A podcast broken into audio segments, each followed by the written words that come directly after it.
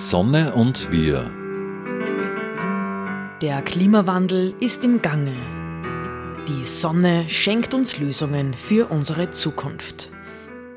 Wir halten mit Expertinnen und Experten Ausschau nach neuen Wegen. Die Sendereihe zum Klimaschutz. Liebe Zuhörerinnen und Zuhörer, in der heutigen Ausgabe der Sendereihe Die Sonne und wir sprechen wir über Hochwasser und Hochwasserschutz, aber auch über Wasserknappheit. Meine Interviewpartner sind Gottlieb Soriat und Fritz Rohbeischl. Beide engagieren sich schon lange ehrenamtlich in verschiedenen Vereinen für Hochwasserschutz. Danke, dass Sie ins Studio gekommen sind. Vielleicht können Sie sich zu Beginn kurz vorstellen. Herr Soriat, wie sind Sie persönlich zu dem Thema Hochwasserschutz gekommen? Wo engagieren Sie sich? Engagieren tue ich mich im Verein TV Donau. Der TV Donau ist äh, so gedacht, dass äh, das eine Überorganisation ist äh, für verschiedenste Initiativen und interessierte Leute, die was sich für das Thema nicht nur Hochwasserschutz, Klimaschutz, Naturschutz interessieren und das, die auch der Meinung sind, dass wir das, was jetzt momentan äh, läuft, nicht unseren kommenden Generationen übergeben dürfen. Also das muss deutlich besser werden weil sonst ist eigentlich das Leben in Zukunft in Frage zu stellen. Und Sie, Herr Robeischl, was hat Sie motiviert, sich in dem Bereich zu engagieren? Bei welchem Verein engagieren Sie sich? Ich habe einen Verein gegründet, der heißt Wasserhaushalt, Klima und Naturschutz und habe versucht, auf die Beamten und auf die Politik einzuwirken. Unsere oder meine Vorstellung ist, dass wir die Wasserrückhaltebecken dezentralisieren müssen, damit auch die Bäche in dieses Hochwasserschutzprojekt einbezogen werden. Erst an der Eist, unmittelbar vor dem zu schützenden Ort, ist es weitaus zu spät. An den Gewässeranfängen sollte man mit der Speicherung beginnen, weil dann beruhige den Abfluss, das tut der der Natur und den Lebewesen einfach gut und auch der Erosionsprozess wird dadurch wesentlich, wesentlich eingeschränkt. Welche konkreten Maßnahmen würden Sie vorschlagen, die jetzt eine Gemeinde, die sich da vielleicht äh, in die Richtung engagieren will, die da was machen will, für einen Naturschutz, für einen Umweltschutz, aber auch für einen Hochwasserschutz, was kann die machen? Wo beginnt man da? Also da gibt es äh, sicher eine ganze Reihe von Maßnahmen, die umgesetzt werden können. In den Gemeinden ist eines der Probleme zum Beispiel die versiegelten Flächen. Versiegelungen wiederum äh, aufzumachen. Es gibt schon wunderbare Systeme wie das TTE-Bodensystem und so weiter, wo man Schwerfahrzeuge fahren lassen kann, Parkplätze macht und trotzdem kann genügend Wasser versickern und die dort gepflanzten Bäume, die können dann in 40, 50 Jahren auch noch leben, was bei den anderen nehme ist, die was auf äh, einer mini grünen Insel dann wachsen. Äh, es, man kann was machen mit den Dachbegrünungen. Äh, Dachbegrünungen sind sicher ganz interessant. Die nehmen bis zu 85, 90 Prozent des Wassers auf und geben das langsam wiederum ab. Und das ist genau das, was wir brauchen, dass äh, wir irgendwo einen Rückhalt machen, der einen Sinn ergibt, der für Lebewesen da ist, für die Pflanzen da ist und auch ein ganz wichtiger Faktor ist zum Beispiel Kühlung im Sommer und äh, die Wärmedämmung im Winter von so einer Dachbegrünung und äh, auch die Feinstaubbindung. Also das ist auch enorm, ist man draufgekommen. Äh, und auch im eigenen Ort können dann unter Umständen irgendwelche Flächen gemacht werden oder in der Gemeinde, so wie es jetzt zum Beispiel bei, äh, in, am Bodensee ist, äh, wo man über die Silman Stiftung Wasserflächen anlegt, äh, um die Insekten wiederum, die Insektenpopulation zu erhöhen und das äh, automatisch natürlich den Vögeln zugutekommt. Und interessanterweise durch diese Wasserflächen mit reduzierten Abflüssen ist man draufgekommen, dass man neben anderen äh, positiven Faktoren, wie zum Beispiel Verdunstung, Befeuchtung rundherum und Grundwasserbildung, auch die Hochwasserproblematik extrem reduzieren konnte. Mhm. Und hinweisen möchte ich auch noch auf ein Fördermodell, das ist das Ramsar-Projekt. Die Förderung, soweit ich weiß, ist bis jetzt noch äh, bis 2024 äh, möglich und wird mit Sicherheit wiederum äh, verlängert. Und äh, da ist auch die Möglichkeit, dass man Flüsse und Bäche beruhigt, sozusagen dem äh, Fluss und dem Bach mehr Raum gibt. Das dient der Natur und dient der Umwelt und verhindert das Hochwasser. Siehe zum Beispiel an der Lafnitz, dem Grenzfluss zwischen Niederösterreich und der Steiermark. Herr Robeischel, was sagen Sie dazu? Wie kann man den Schutz von Böden, von Tieren, von Pflanzen, aber auch von Städten, was kann man da für nachhaltige Hochwassermaßnahmen, was gibt es da aus Ihrer Sicht für Möglichkeiten, was haben Sie für Erfahrungen gemacht? Aus meiner Sicht führt kein Weg vorbei an dezentraler Speicherung in der Fläche. Die sollte beginnen, oder sagen wir so, an Speicherung in der Fläche denken wir dabei äh, an Hausteiche, an Himmelsdeiche, an leerstehende Güllegruben, an leerstehende Brunnen, an Gründächer, an Parkplätze mit äh, Fugen, sodass das Wasser versickern kann. Denn wir haben heute, und da gehe ich aus der Zeit nach dem Zweiten Weltkrieg aus, x-fach mehr Boden versiegelt als damals, x-fach mehr Häuser. Und dieses Wasser fließt zurzeit ohne zu speichern im vollen, bei vollem Tempo ab zu den Gewässern und ruiniert und nimmt alles mit, was da so im Weg steht. Und erst am Fluss Dämme bauen und dort das Wasser zurückhalten, ist zu spät. Das, die Lösung ist zu teuer, ist das Geld nicht wert. Wir treten ein für Dezentralisierung. Und jetzt kommt's, und das ist eigentlich traurig, dass uns die, der Klimawandel dabei hilft, unsere Vorstellungen zu transportieren. Der Klimawandel lässt sich nur bewältigen durch Wasser in der Fläche. Wenn das Wasser wegrennt, ist verloren auf immer. Und dann, wenn der Regen vorbei ist, ist wieder nichts da. Wie sollen die Feuerwehren, die ja bestens ausgerüstet sind, Brände löschen ohne Wasser? Wir hören es immer wieder. Einen Kilometer, zwei Kilometer weit mussten die Leitungen gelegt werden für dieses, für das Löschen von der, für der Garten hinten zum Beispiel oder von einem Haus. Wir brauchen das Wasser. Wir brauchen das Wasser zur Kühlung. Wasserkörper kühlen sind klimafreundlich. Und da gibt es ein Lebewesen, so wie es der Asoria gesagt hat, im Sommer müssen wir da in dem Fall einen Schritt zurück machen, damit wir wieder den Anschluss finden. Und diese Dramatik Hochwasser und Klimawandel gemeinsam bewältigen. Jetzt bauen wir womöglich große Dämme, damit wir das Wasser zurückhalten. Einmal in 100 Jahren der Hochwasserschutz ist auf 100 Jahre ausgelegt. Ja. Einmal soll da die, darf die Becken voll werden. Die andere Zeit stehen die leer. Aber es passiert dazwischen viele lokale, regionale Regenereignisse. Haben wir nach der Reihe, könnte man es aufzählen. Und da hilft der Großbecken gar nichts. Und alles Wasser, was ich im Land zurückhält, hilft auch dem nächsten größeren Gewässer. Wenn wir alles Wasser der Donau zumuten, dann wird die irgendwann einmal übergehen. Und es wird eine große Katastrophe geben. Also im Land gehalten, wir brauchen das Wasser, wir schützen damit alle, die da am Wasser leben. Und am Land heraus kann sich jeder beteiligen. Und da sind wir wieder bei den Gemeinden. Die Gemeinden müssen da wahrscheinlich oder sicher sogar mehr Verantwortung übernehmen. Jeder Bürger kann seinen Beitrag leisten durch Zisternenbau, da wir dann vielleicht später noch was sagen dürfen. Also da gibt es viele, viele Möglichkeiten. Und gemeinsam. Jetzt ist so eine reine von oben herab Methode.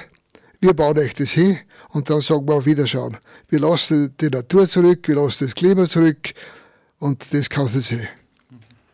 Äh, Herr Soriat, wie gehen wir da dann mit den Jahrhundert-Hochwassern um oder den Jahrzehnt-Hochwassern oder wie oft sie auch immer kommen?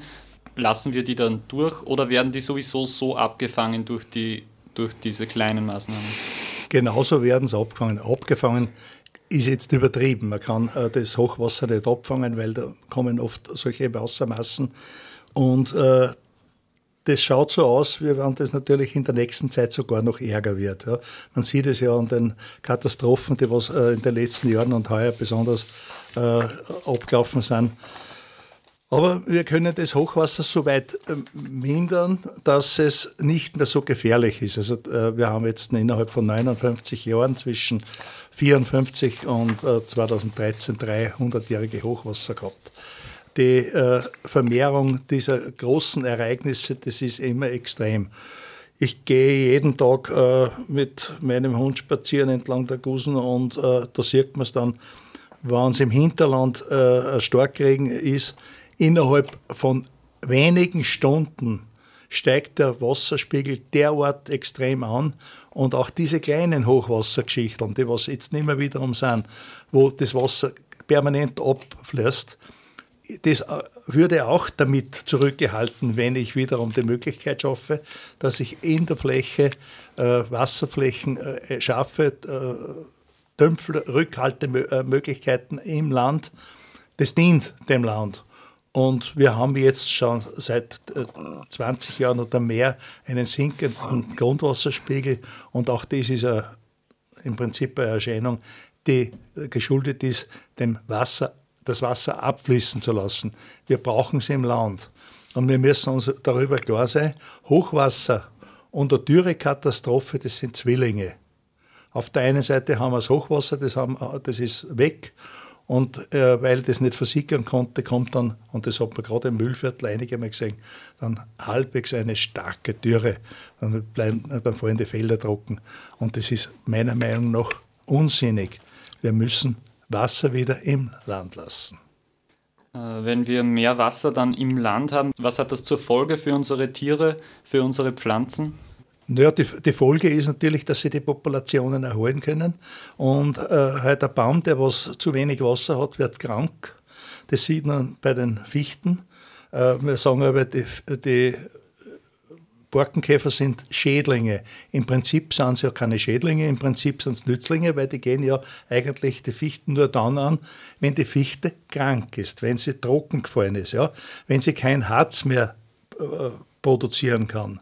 So eine Fichte, die was genügend Feuchtigkeit hat und Harz produzieren kann, das wird auch kein Problem sein. Ich habe äh, selbst zwei Fichten auf meinem Grund stehen. Die stehen wunderbar da und äh, kann mir nicht vorstellen, dass da der Borkenkäfer Freude hätte, weil der ist wahrscheinlich schon eingeschlossen im Harz, bevor er noch irgendwo äh, sich ein bisschen ein Loch graben kann. Müssen wir eigentlich unsere Natur überhaupt schützen vor, vor Hochwassern? Oder können Hochwasser eigentlich für unsere Natur nützlich sein? Oder müssen wir, müssen wir auf unsere Natur da aufpassen? Solange äh, diese Räume frei waren vor Verbauung, war Hochwasser nichts Schlechtes. Hat den Boden gedüngt, die Auen waren da, es ist überhaupt nichts passiert. Das Problem haben wir erst jetzt gekriegt, ja, indem wir diese Talböden verbaut haben und oben alles wegleiten. Da kommst immer zu Crash, immer.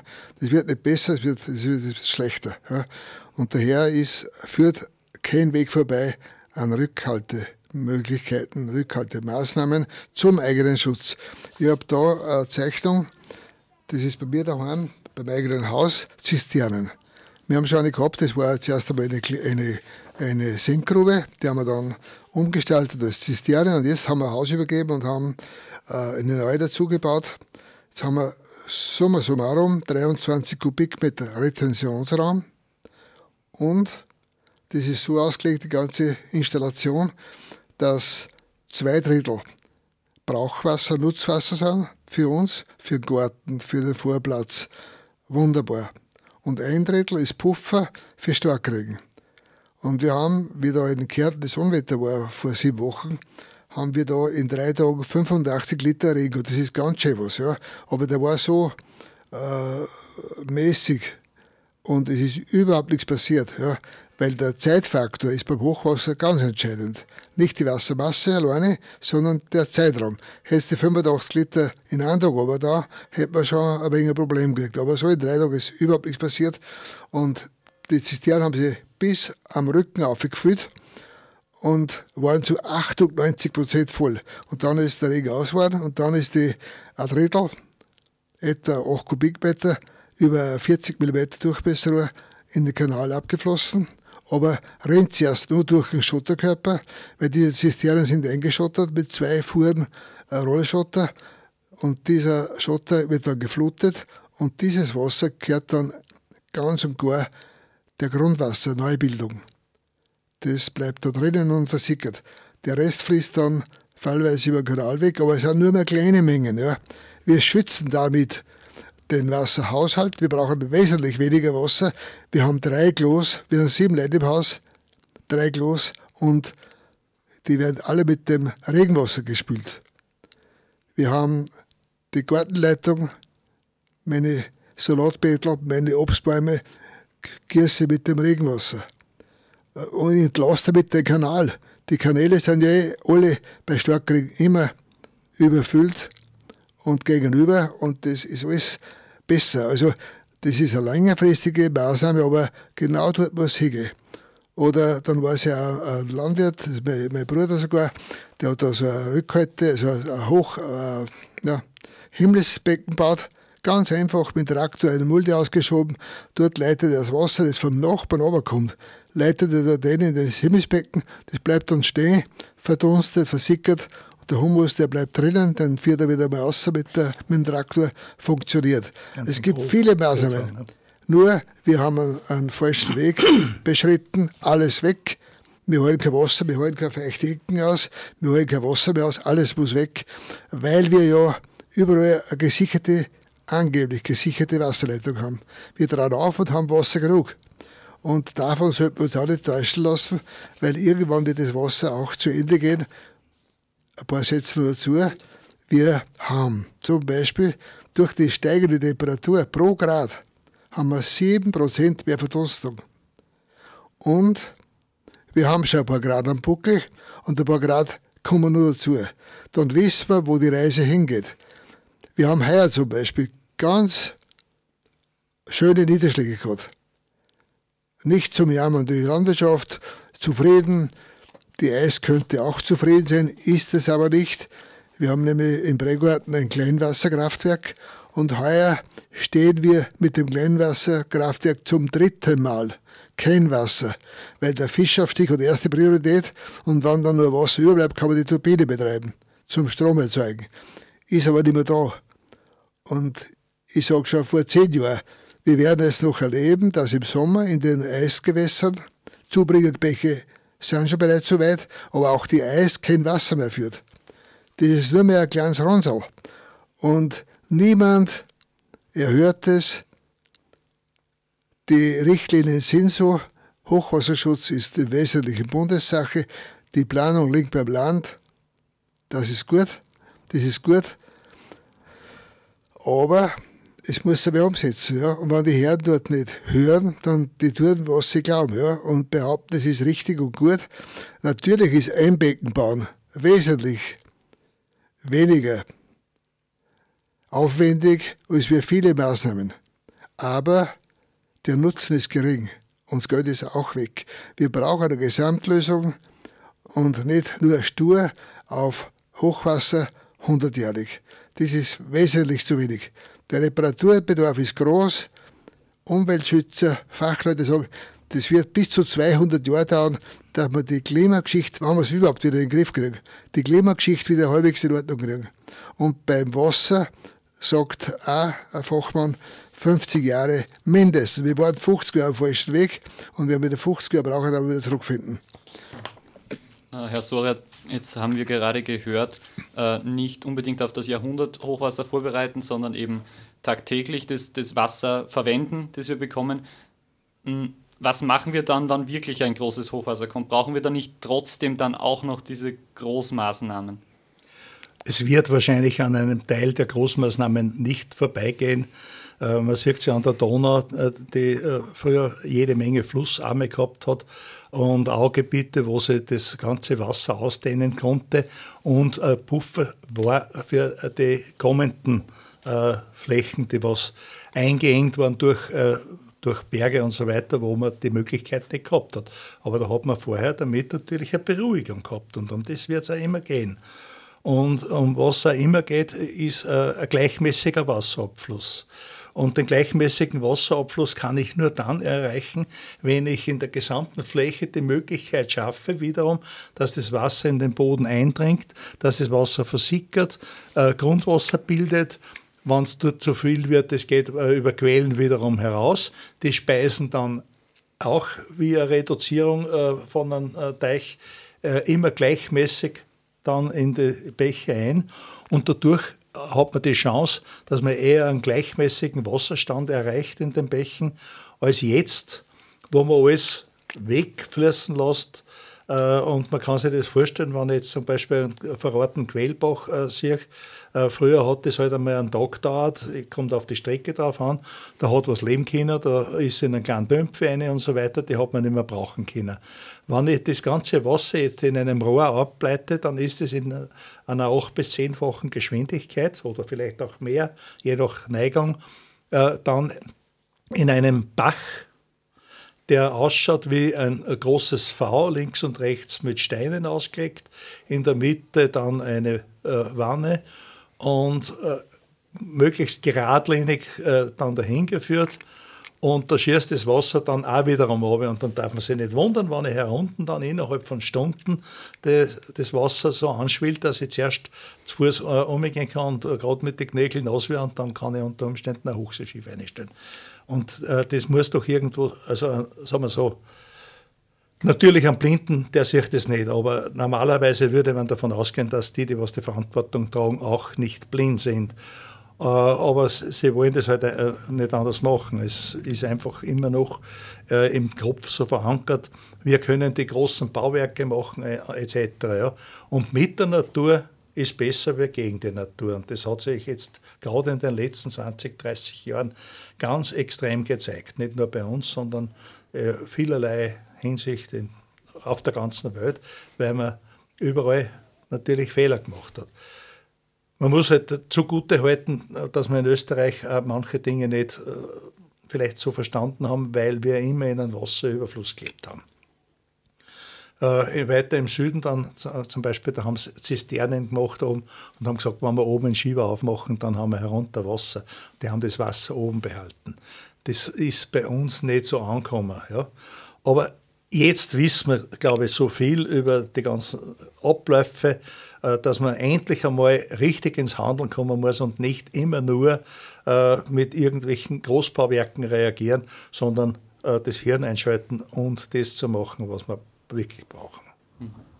Was kann man jetzt als Privatperson noch machen? Sie haben vorhin erwähnt, ähm, Herr Robeische, die Zisternen beispielsweise bauen bei Ihnen zu Hause. Haben Sie eine große äh, was kann ich als Privatperson beitragen, dass ich bei mir auf meinem Grundstück Wasser habe, beziehungsweise natürlich der ganzen Natur in der Umgebung helfe?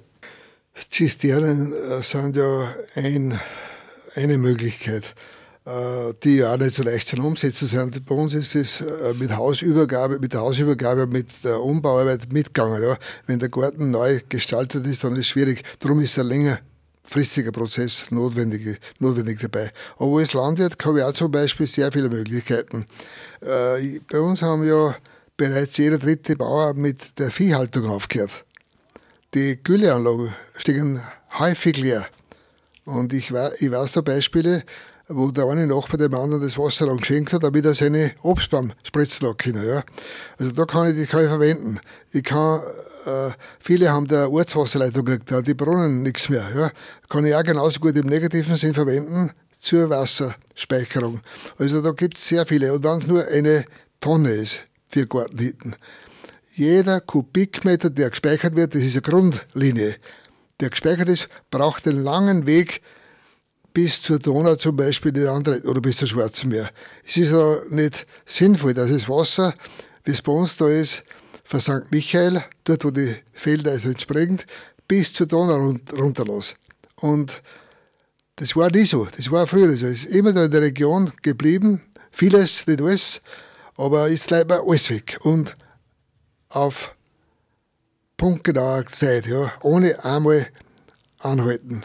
Pfeift es durch, aber Gottlieb Soria hat schon gesagt, äh, das sind Autobahnen, Wasserautobahnen. Und wenn man es da im Land speichert, dann haben wir nur einen Vorteil, und zwar diese Machland, der Machlanddamm zum Beispiel, wird von einem 100-jährigen Ereignis vielleicht aufgewertet, in Richtung 300-jährlich, wenn ich Wasser im Land halte. Und es ist in vielen Fachkreisen bereits äh, durchgedrungen, dass an Speicherungen der gesamten Fläche von Schwarzwald raus, weil Donau eben, Schwarzwald, alle Zubringer, ja, es geht nur über Speicherung. So wie die Stromversorgung wahrscheinlich auch nur funktionieren wird, wenn wir über Stromsparen richten. Dann ersparen wir uns sehr viel äh, Kraftwerke und Sorgen. Und beim Wasser ist ähnlich. Also an Speicherung dürfen wir keinesfalls vergessen. Und dazu ist er gesagt, hat diese Erosion, die hat damit zu tun, weil das ganze Wasser abfließt. Würden wir das wenig reduzieren, ein Teil davon, nicht alles, ein Teil, dann hätte man das, war da so sehr viel geholfen.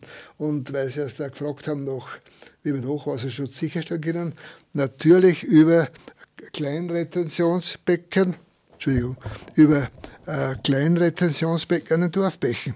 Also jeder tut privat so viel er kann und was er dort nicht schafft, fließt in diesen Bach und dort gibt es ein öffentliches, kleines, dezentrales Retentionsbecken. Äh, wie wichtig ist da auch die Vernetzung zwischen den verschiedenen Vereinen und Organisationen, die es da ja mittlerweile gibt? Immerhin erstrecken sich ja Flüsse und Bäche über eine größere Fläche als jetzt eine einzige Gemeinde. Ja, wir sind auch mit der Klimaallianz vernetzt und mit äh, sehr vielen anderen ähnlichen Organisationen. Und äh, es ist schon wahnsinnig wichtig, dass alle mitmachen. Ich kann nicht hergehen und sagen, das, was, äh, was eine Million äh, Beispiele hat, wo was schlecht gemacht worden ist, kann ich nicht mit tausend anderen kompensieren. Das geht auf keinen Fall. Also das heißt, es muss wiederum, wie der Fritz schon gesagt hat, jeder ist wichtig. Jeder soll nachdenken, was kann ich machen. Äh, man muss das Dachwasser, ob ich das in einer Zisterne oder, oder nur in Bottiche oder sonst irgendwas mache. Vielleicht, äh, ich habe mir einen kleinen Teich äh, angelegt, äh, einen Schwimmteich und auch das kann man nutzen. Zum Beispiel ganz interessant ist, dass es sogar eine Eisheizung äh, gibt, wo man äh, Energie damit machen kann mit dem Wasser, was vom Dach kommt. Äh, das ist ein eigenes Thema natürlich wieder. Äh, was ich vielleicht nur ansprechen möchte, äh, punkto Bäche, was wahnsinnig wichtig ist, dass man nicht nur diese Wasserautobahnen wegbringt und den einen oder den anderen Meander wiederum macht. Gott sei Dank gibt es da, da schon zarte Bemühungen seitens des Landes, dass dort und da Rückbauten natürlich sind. Jetzt hat Gott sei Dank auch die EU vorgeschrieben, wir brauchen 30 Prozent äh, die Flächen, die was der Natur gehören mehr. Äh, aber wenn ich mir denke, dass auch die Temperatur des Wassers eine große Rolle spielt, äh, dann, dass ich sehe zum Beispiel, da gibt es genügend äh, Fotobeweise, dass die Bäche, die mit Steinen ausgelegt werden oder mit Beton, mit einem großen Hochwasser eigentlich reihenweise zerstört werden. Wenn ich dort Erlen und Weiden äh, habe und äh, ein bisschen mehr Platz, dann passiert gar nichts. Ja? Also äh, es sind eben wahnsinnig viele Schritte wichtig. Und die äh, Lebewesen, die können auch nicht existieren, wenn ein unbeschatteter Bach ist. Also das heißt, auch die Beschattung, der Wald, das ist alles, äh, wie soll ich sagen, das greift alles ineinander. Und das, diese Natur, die hat sich ja äh, irgendwann einmal so geri alles gerichtet. Ne? Dann ist halt der Mensch gekommen ja? und hat geglaubt, das kann ich mir selber alles richten und das brauche ich nicht und das brauche ich nicht und das mache ich jetzt gerade. Und jetzt rächt sich natürlich äh, das Ganze. Nicht die Natur rächt sich, sondern die ganzen Maßnahmen, die was äh, ergriffen worden sind, die haben dann in Summe natürlich jetzt die ganzen Nachteile aufgezeigt. Mhm. Vielen Dank Ihnen beiden für das interessante Gespräch. Wir sind leider schon am Ende unserer Zeit angekommen. Danke, liebe Zuhörerinnen und Zuhörer, dass Sie dabei waren. Das war Die Sonne und wir zum Thema nachhaltiger Hochwasserschutz.